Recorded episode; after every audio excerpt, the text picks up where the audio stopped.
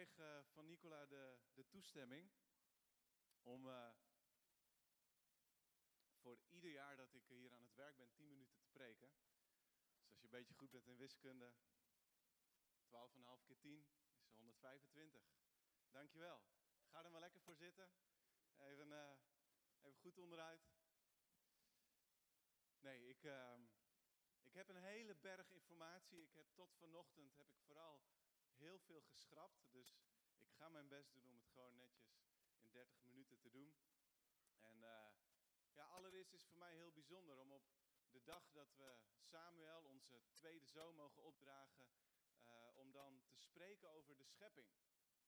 En uh, het moment van de geboorte en het moment dat hij ligt in zijn wieg of bij mij op de arm en, en ik kijk er maar een paar seconden, een paar minuten naar, dan, uh, dan raak ik steeds meer onder de indruk van de schoonheid van de schepping, van de complexiteit van de mens, van de, gewoon de heerlijkheid van hoe God alles heeft gemaakt. En mijn hart vloeit dan van, als vanzelf over van liefde. Voor Samuel, voor Joa. Het is zo super mooi hoe God alles heeft gemaakt. Maar dat ik dat enorme gevoel van wat op dat moment bij me opkomt, uh, vanaf het eerste moment dat ik mijn kinderen zag, dat ik dat koppel aan God, of neutraler, een God, is natuurlijk niet automatisch. Voor het grootste deel van de wereld wel, maar in onze westerse wereld niet. En de vraag, wat moet ik met de schepping, heeft alles te maken met de achterliggende vraag van hoe zit het nou met geloof en wetenschap? Sluiten geloof en wetenschap elkaar uit? Zijn ze in vijandschap met elkaar? En een populaire opvatting van vandaag die zou ongeveer zo kunnen klinken. Je kunt niet intelligent zijn en tegelijkertijd geloven dat Jezus bijvoorbeeld water in wijn veranderde en uit de dood opstond. Alleen mensen die niet nadenken, geloven. Heel veel mensen zijn ervan overtuigd dat er een onverzoenlijke spanning is tussen wetenschap en christendom. Als je een christen wordt, dan kun je niet de wetenschap omarmen. En als je de wetenschap omarmt, dan kun je niet christen zijn. Maar is dat zo? Moet je je verstand, moet je je observatievermogen, moet je je denkkracht achter je laten op het moment dat je hier zondagochtend de deur van de kerk naar binnen stapt? Of kunnen geloof en wetenschap en reden, gebruik van ons verstand ook samengaan? Kunnen ze vrienden zijn? Ik vind het geweldig dat we in, hier in de kerk de serie Lastige Vragen doen. Want christenen hebben vragen over God. Atheïsten betwijfelen het bestaan van God of een God. Agnosten die zeggen we kunnen helemaal niks weten over God. En allerlei verschillende godsdiensten hebben verschillende opvattingen over wie God is en hoeveel goden er zijn. We hebben allemaal vragen. En deze feiten maken het wat mij betreft noodzakelijk om niet alleen maar te zingen en te beleven en te ervaren, maar ook te redeneren en logisch na te denken en te observeren en met ons verstand en ons geloof te overwegen en benaderen. Peters die schrijft in zijn eerste brief in hoofdstuk 3, leest u mee, vraagt iemand u waarop de hoop die in u leeft gebaseerd is, wees dan steeds bereid u te verantwoorden. Doe het dan vooral zachtmoedig en met respect. We moeten ons kunnen verantwoorden. In het Grieks staat daar niet een werkwoord, er staat een zelfstandig naamwoord, apologia, waar ook apologetiek van is afgeleid, de leer van de verdediging van het geloof. Maar apologia betekent verdedigingsreden. Petrus zegt, jullie moeten bereid zijn om als mensen bij je komen, atheïsten, agnosten, mensen van andere godsdiensten, en die vragen aan je, waarom geloof je wat je gelooft? dan moet je een antwoord hebben. Dus daarom is het goed dat we een serie als deze doen. Dat we nadenken over lastige, uitdagende vragen. En dat we niet veroordelend, niet arrogant, maar vriendelijk en met respect en met liefde vragen kunnen beantwoorden. En ik wil beginnen met een aantal populaire, populaire opvattingen rond de verhouding tussen geloof en wetenschap te te bespreken, waarvan ik in alle bescheidenheid denk dat ze niet kloppen met de feiten. En in wezen mythes zijn. Heel veel mensen denken het, maar het is niet werkelijk zo. Dat is een mythe. En ik ga heel veel informatie geven. En nogmaals, ik had nog veel meer informatie gegeven dan ik deed. En ik kan me voorstellen dat het misschien wat te veel wordt om het allemaal op te nemen. Dus ik zou zeggen, uh, beluister na vandaag nog even via onze website of via Soundcloud of via onze podcast de preek nog een keer. En alle preken van deze serie. Zodat je met antwoorden kunt komen. Zodat je kunt zeggen, ik geloof wat ik geloof om deze reden. Drie populaire mythes ontkracht. Vult u in op de handout. Geloof en wetenschap sluiten elkaar niet uit.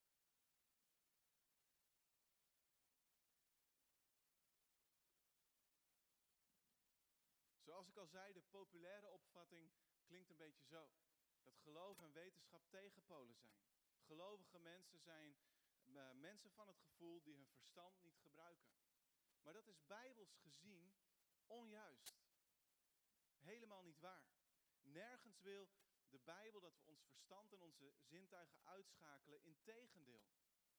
Ze, ze spoort ons aan om het verstand te gebruiken. Dat we het moeten benutten om te ontdekken wie God is.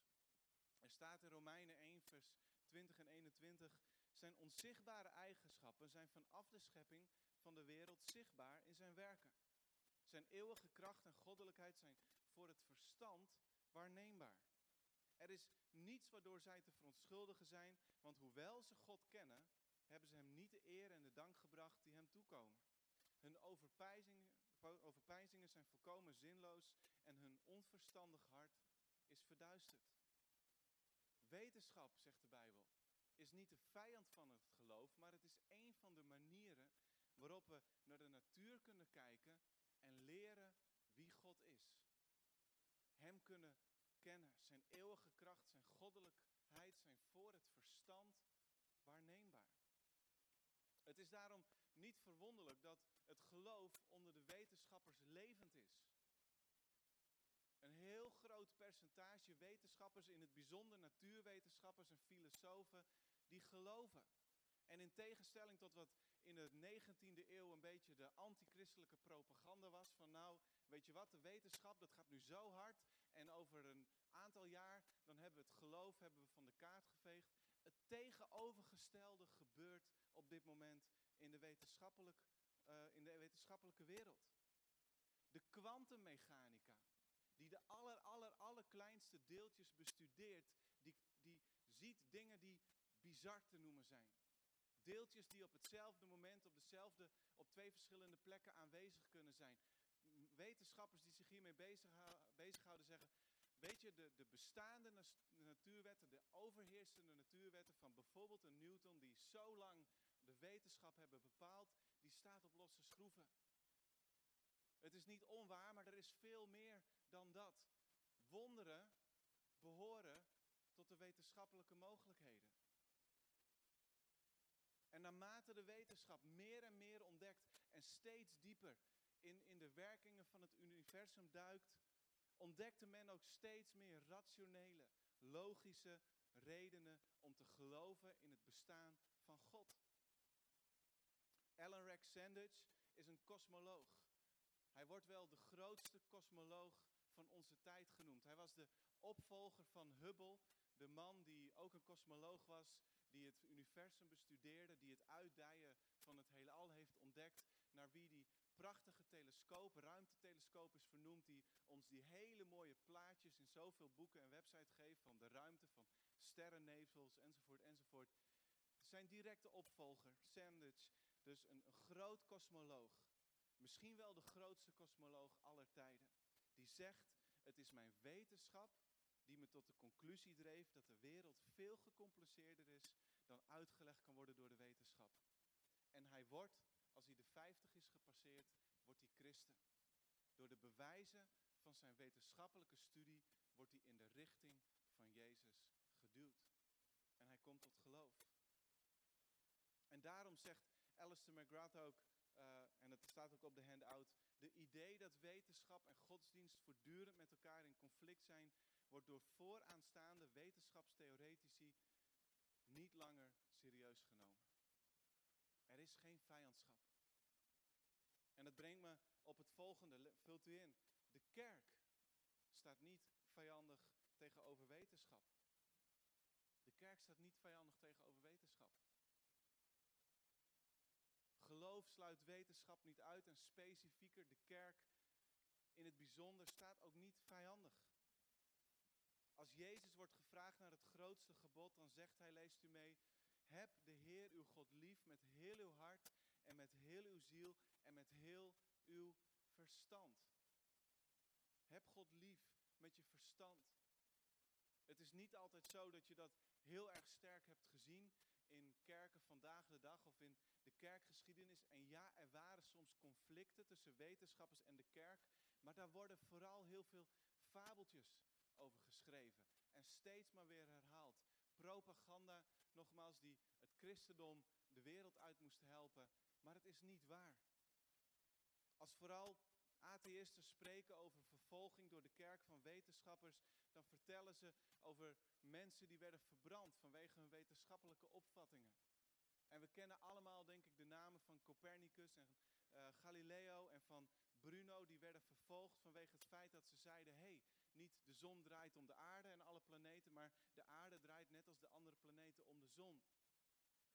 En hoewel de kerk daar moeite mee had, was Galileo bevriend met een kardinaal die zijn onderzoek ondersteunde en aanmoedigde. Heeft Galileo nooit de kerk verlaten en soms stond hij op gespannen voet, maar waar hij voor veroordeeld is door de kerk, is niet zijn heliocentrisch wereldbeeld, dat de zon in het centrum van het heelal staat. Dat is een mythe. Er worden drama's verteld over de verhouding tussen kerk en wetenschap, maar ze zijn of niet waar of sterk overdreven. Er is altijd op die paar uitzonderingen na een goede relatie geweest tussen kerk en wetenschap. Sterker nog, juist de liefde voor de schepping van God heeft wetenschap altijd geïnspireerd en aangemoedigd.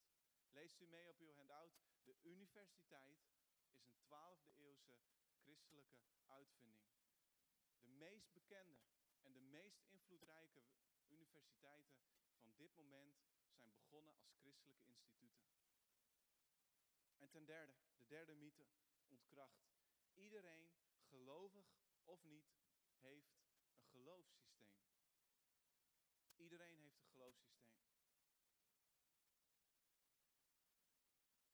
En er wordt vaak gezegd, wetenschap is objectief en geloof is subjectief. Maar dat is simpelweg onwaar. De informatie die we bestuderen, die is objectief. Maar vervolgens de conclusies of de uitleg van al die data, die is subjectief. En ik zou talloze wetenschappers, christen of niet, vandaag kunnen citeren die eerlijk toegeven, de natuurwetenschappen kunnen per definitie niks zeggen over het bovennatuurlijke. Er is geen wetenschap die het niet bestaan van God met 100% zekerheid kan bewijzen. Die is er niet.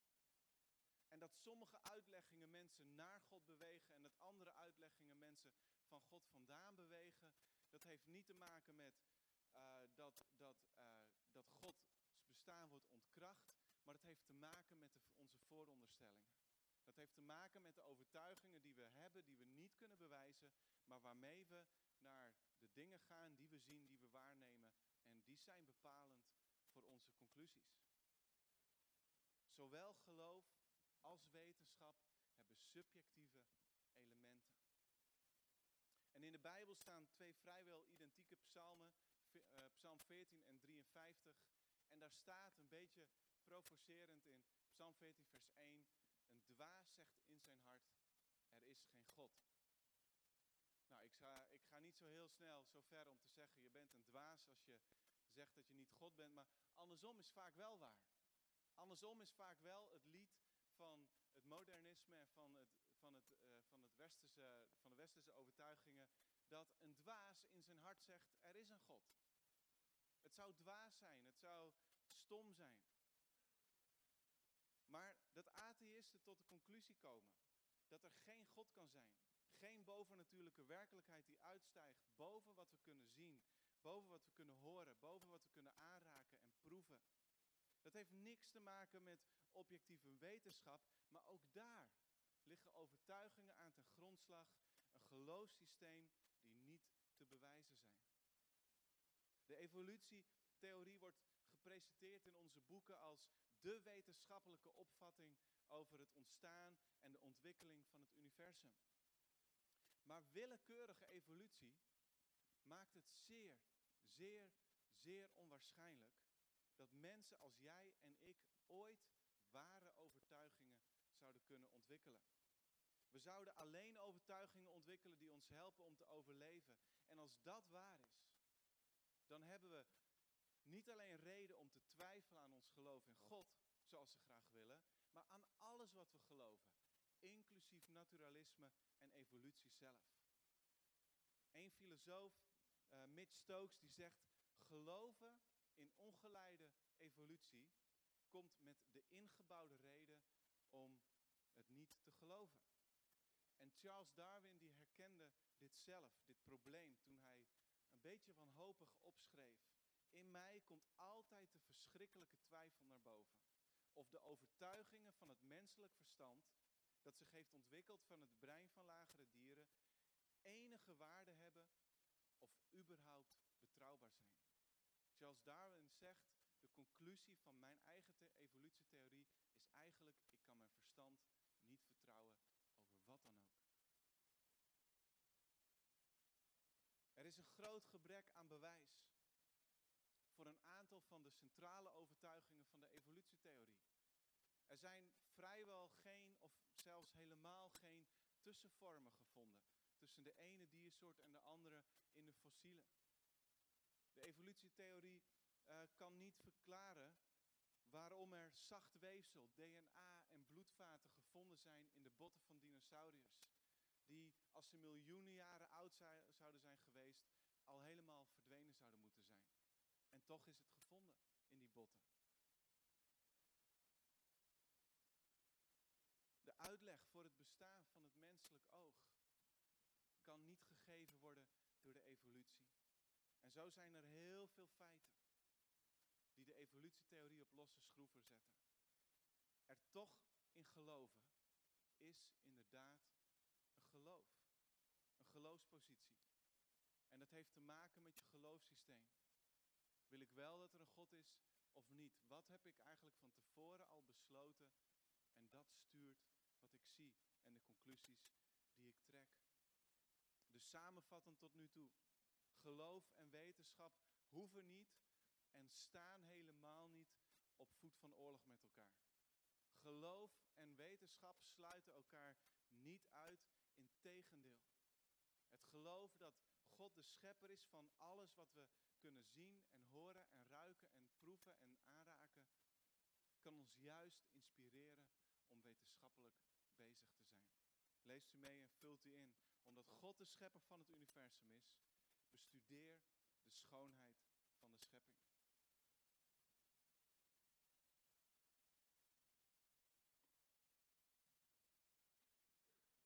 God spoort ons aan in de Bijbel eren met ons verstand. Hij nodigt ons uit om de schepping te bestuderen. Om te kijken naar de allerkleinste deeltjes. En om ons uit te strekken naar de allerverste uiteinden van dit gigantisch en nog steeds groter wordende heelal. Tijdens mijn middelbare schooltijd wilde ik zes jaar lang arts of chirurg worden. Dus ik koos alle vakken die me daarop zouden voorbereiden. Biologie, natuurkunde, scheikunde. En ik was in geen van die drie vakken een, een absolute held. En dat kwam denk ik ook omdat ik uh, mijn huiswerk wat te weinig maakte. Um, dat wil ik trouwens niemand aanraken als hier tieners en jongeren zitten. Doe je huiswerk. Doe je huiswerk, absoluut. Daar word je slimmer van, daar kom je beter, ter uh, beter beslagen ten ijs dan, dan ik. En ik hoop dat ik alle tieners met deze opmerking ook hun leven voorgoed heb veranderd. En dat de ouders maar heel dankbaar zullen zijn. Maar goed. Wat ik heb onthouden van die natuurwetenschappen, is dat het fascinerend is om te leren over de prachtige complexiteit en de ingenieuze werking van zowel hele grote systemen als de allerkleinste onderdelen van ons lichaam of van alles wat bestaat. En ik geloof dat God ons uitnodigt om zijn schepping grondig en nauwgezet te observeren. Ik wil nog een keer die tekst uit Romeinen 1 lezen, waar staat zijn onzichtbare eigenschappen zijn vanaf de schepping van de wereld zichtbaar in zijn werken. Zijn eeuwige kracht en goddelijkheid zijn voor het verstand waarneembaar. God doet ons steeds weer versteld staan door wat hij heeft gemaakt. De sterren, de bomen, het lichaam, de micro-organismen. En hij spreekt daarin voortdurend tot ons en hij zegt, ik wil jou kennen. Hier ben ik. Kijk in mijn natuur. En ontdek mij. Wat te denken van de scheppingsopdracht in Genesis 1. Er staat, God zei, laten wij mensen maken die ons evenbeeld zijn, die op ons lijken. Zij moeten heerschappij voeren over de vissen van de zee en de vogels van de hemel, over het vee, over de hele aarde en over alles wat daarop rondkruipt. En God zegende hen en zei tegen hem, wees vruchtbaar en word talrijk, bevolk de aarde en breng haar onder je gezag. Heers over de vissen, over de vogels en over alle dieren op aarde. Net als God hebben we een verstand. Net als God hebben we een wil en hebben we verlangens. Omdat we naar zijn evenbeeld zijn geschapen. We zijn niet als God. We worden nooit gelijk aan God. Er is altijd een oneindig verschil tussen schepper en schepsel. Maar we lijken wel op God. En het is onze roeping om te heersen over de schepping en om haar te beheren. En de enige manier waarop we dat op een goede manier kunnen doen en op een verantwoorde manier kunnen doen, is door de schepping te bestuderen.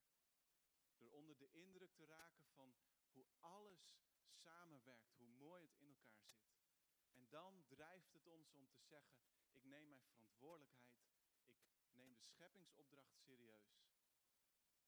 Ik wend mijn gezag aan om deze schepping te behouden, te beheren.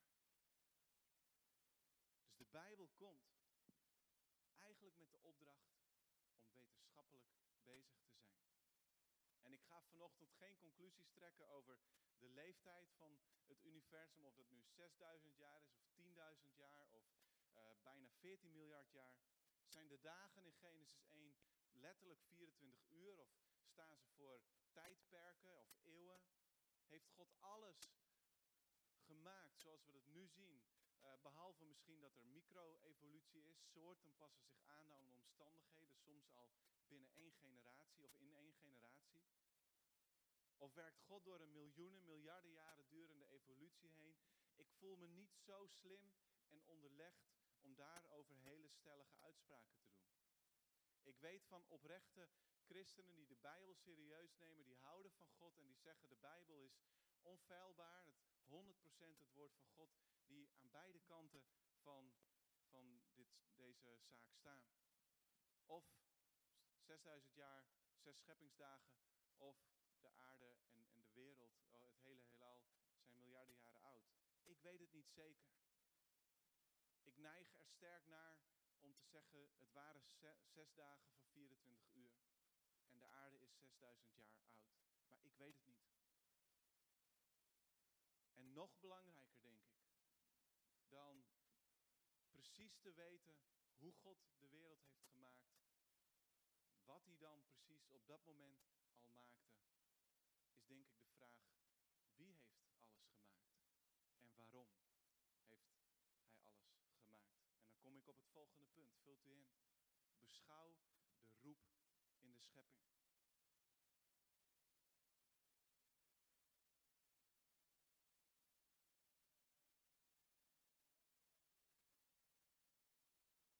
Een boot van Noach, de ark.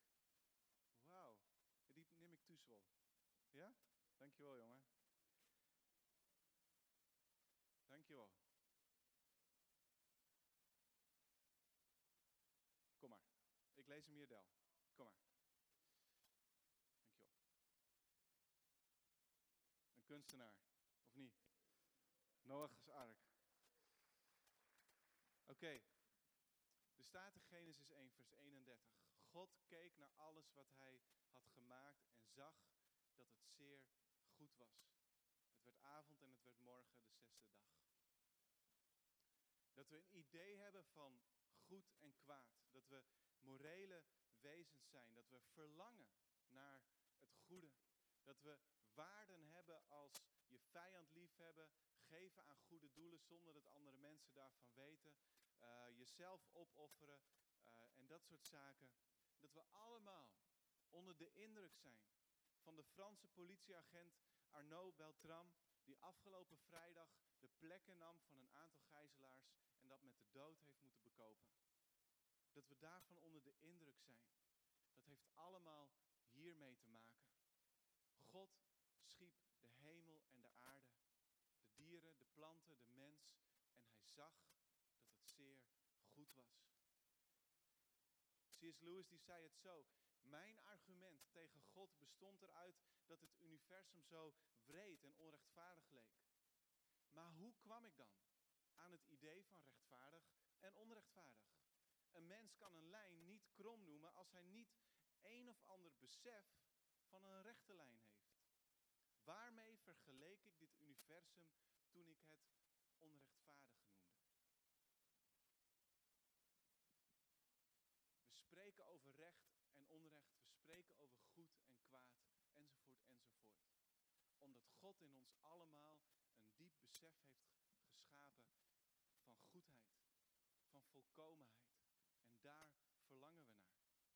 Omdat in de woorden van Handelingen 17 het Gods bedoeling was, dat leest u mee, ze hem zouden zoeken en hem altastend zouden kunnen vinden, aangezien hij van niemand van ons ver weg is.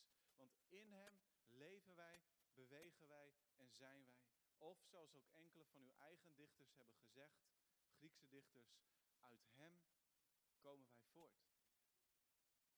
Het christendom heeft net als het jodendom de grondovertuiging dat God alles heeft geschapen op grond van zijn wilsbesluit. De schepping had er niet hoeven zijn. Het universum had er niet hoeven zijn. Wij hadden niet hoeven te bestaan. Het is niet noodzakelijk.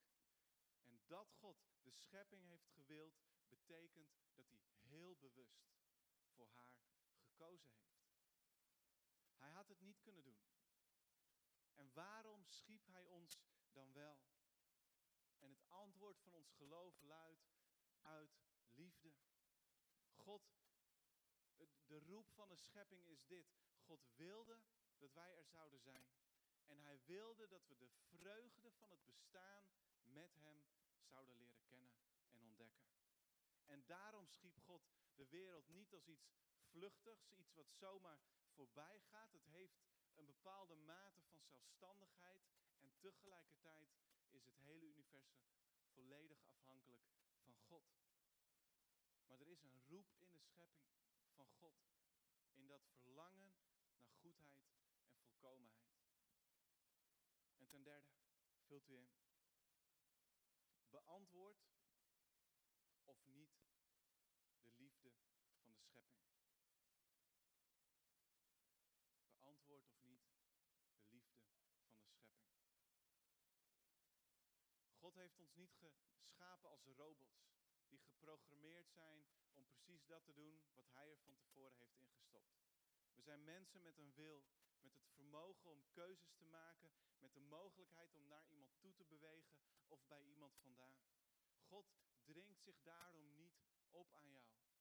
Hij dwingt jou niet om een keuze voor Hem te maken. Maar Hij blijft wel altijd zijn arm naar jou uitstrekken. En Hij staat altijd met open armen om jou te ontvangen. Totdat jij je erin laat vallen. En de volgende psalm beschrijft op een hele mooie manier Gods liefde voor zijn schepping. Voor ons allemaal. Daar staat een steun is de Heer voor wie is gevallen. Wie gebukt raakt, gaat richt hij op. Alle zien hoopvol naar u uit.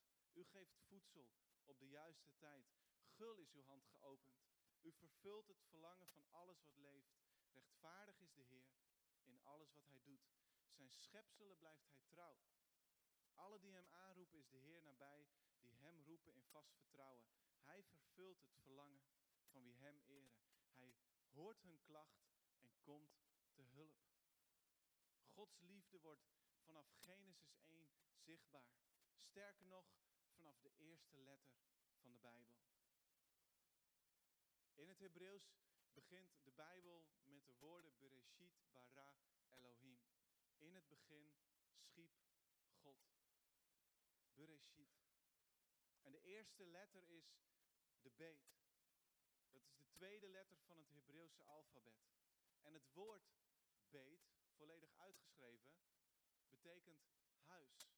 En ook de letter beet ziet eruit een beetje als een huis. Met een dak, met een muur, met een fundament en met een open deur. Waarom begint de Bijbel niet met de eerste letter, de Alef? De, Jood, of de secretaris van de Joodse gemeenschap in Leeuwarden die zei tegen mij en nog een aantal andere mensen in januari: De Bijbel begint niet met de Alef omdat God de Alef is. God is het begin. En daarom begint het met de tweede letter, de beet. En die beet die ziet eruit dus als een huis, een open huis. Vanaf het begin dat God begon te scheppen, wilde hij een huis maken. Voor zijn schepping en in het bijzonder de mensen die hij maakte om in te wonen, om thuis in te zijn. En ik vind het zo'n mooie boodschap. Het is een, een prachtige waarheid en iets wat ik persoonlijk in mijn leven ervaar. God wil een huis bouwen, open, zonder deuren, gastvrij, uitnodigend. Een huis waar iedereen van begin tot einde een leven lang van harte welkom is. En dat is ook ten diepste hoewel ik er, toen ik begon met deze baan ook, gaf ik er andere woorden aan. Maar dit is ten diepste waarom ik in een kerk ben gaan werken. En dat is waarom ik nog steeds gepassioneerd ben, na 12,5 jaar, om voor deze gemeente aan het werk te zijn. Na 12,5 jaar werk in de gemeente voel ik me nog steeds in de eerste plaats een gemeentelid. Een deel van de familie. Jullie zijn mijn broers en zussen en ik geniet ervan om samen op te trekken, om samen te groeien, te vallen, op te staan, te leren, meer op Jezus te lijken en steeds meer gehoorzaam te zijn aan wat Jezus van ons wil. Ik geniet ervan. En ik vind het een voorrecht dat ik dat mag doen, ook beroepsmatig. Maar dat staat voor mij niet voorop. En het is mijn verlangen om samen met jullie. De schepping is kapot gegaan in de zondeval. Alle relaties zijn gebroken. En het is mijn verlangen om met de gemeente te zeggen, we kunnen weer iets laten zien van het oorspronkelijke plan van God om een huis te bouwen. En ik ben niet in al die 12,5 jaar perfect geweest. Ik heb nog heel veel te leren. Ik moet nog in heel veel opzichten groeien. Ik heb fouten gemaakt. Ik heb uh, dingen nagelaten te doen waar ik spijt van heb. En tegelijkertijd heb ik ervan genoten om dit huis te bouwen met jullie. Om tegen de wereld te zeggen die God heeft gemaakt, jullie zijn welkom. Onze deur is niet gesloten, onze deur is open. En er zijn in de loop der jaren best wel eens mensen geweest die vroegen, wil je niet een keer ergens anders naartoe? Voorganger worden van je eigen gemeente, elders in het land. En mijn gevoel die schreeuwt dan ja.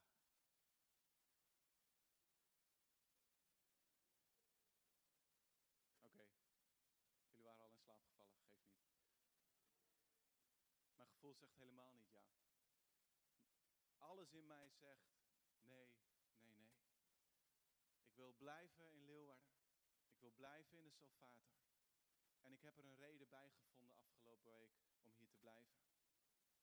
Alvin Plantega is een Calvinist, filosoof van Friese kom af.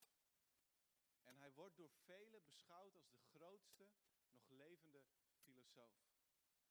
Hij beargumenteert het bestaan van God op zo'n hoog en overtuigend niveau dat het, er wordt gezegd dat het uh, van de een op andere dag in de filosofische wereld, in de academische wereld, aannemelijk was om in een God te geloven. Hij veranderde de academische wereld. Er is een niet-christelijke filosoof die waarschuwt haar vakgenoten dat christenen de filosofie dreigen over te nemen. Dus het is nog maar eens bewezen. Friesen zijn slim. Ze behoren tot de slimste mensen op deze wereld. Ik wil nergens anders naartoe daarom. Ik voel me hier thuis omdat ik zelf natuurlijk ook heel nederig en nuchter ben.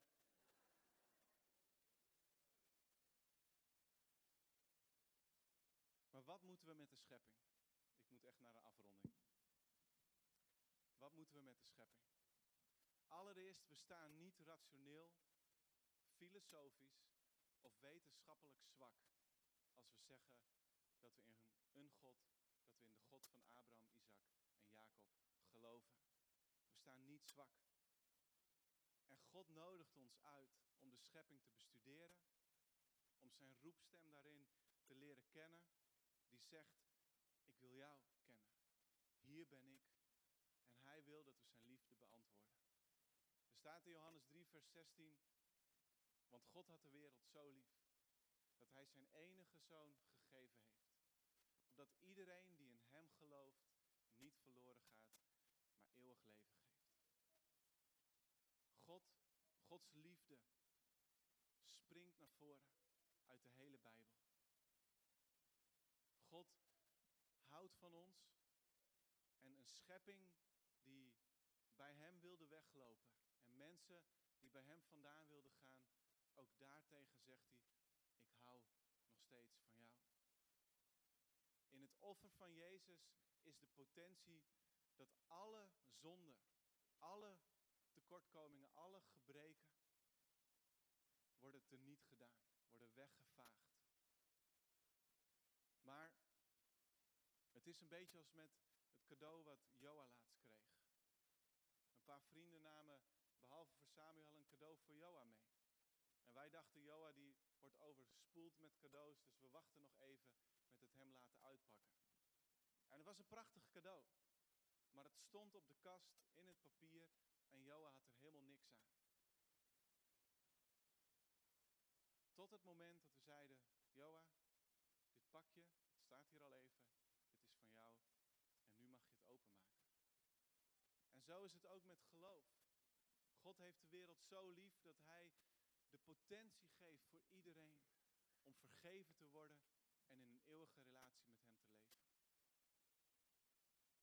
Maar het is aan ons om dat cadeau ook aan te nemen en uit te pakken en het effect te laten hebben in ons leven. God wil jij ook? Dat is de vraag. Zullen we met z'n allen bidden?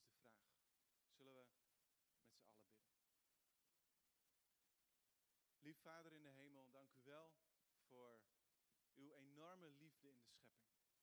Dank u wel dat we u kunnen kennen. Niet door anti-wetenschappelijk te zijn, maar wetenschappelijk bezig te zijn. Dank u wel dat u op iedere pagina van de Bijbel, in iedere element van deze prachtige schepping, van het hele universum, naar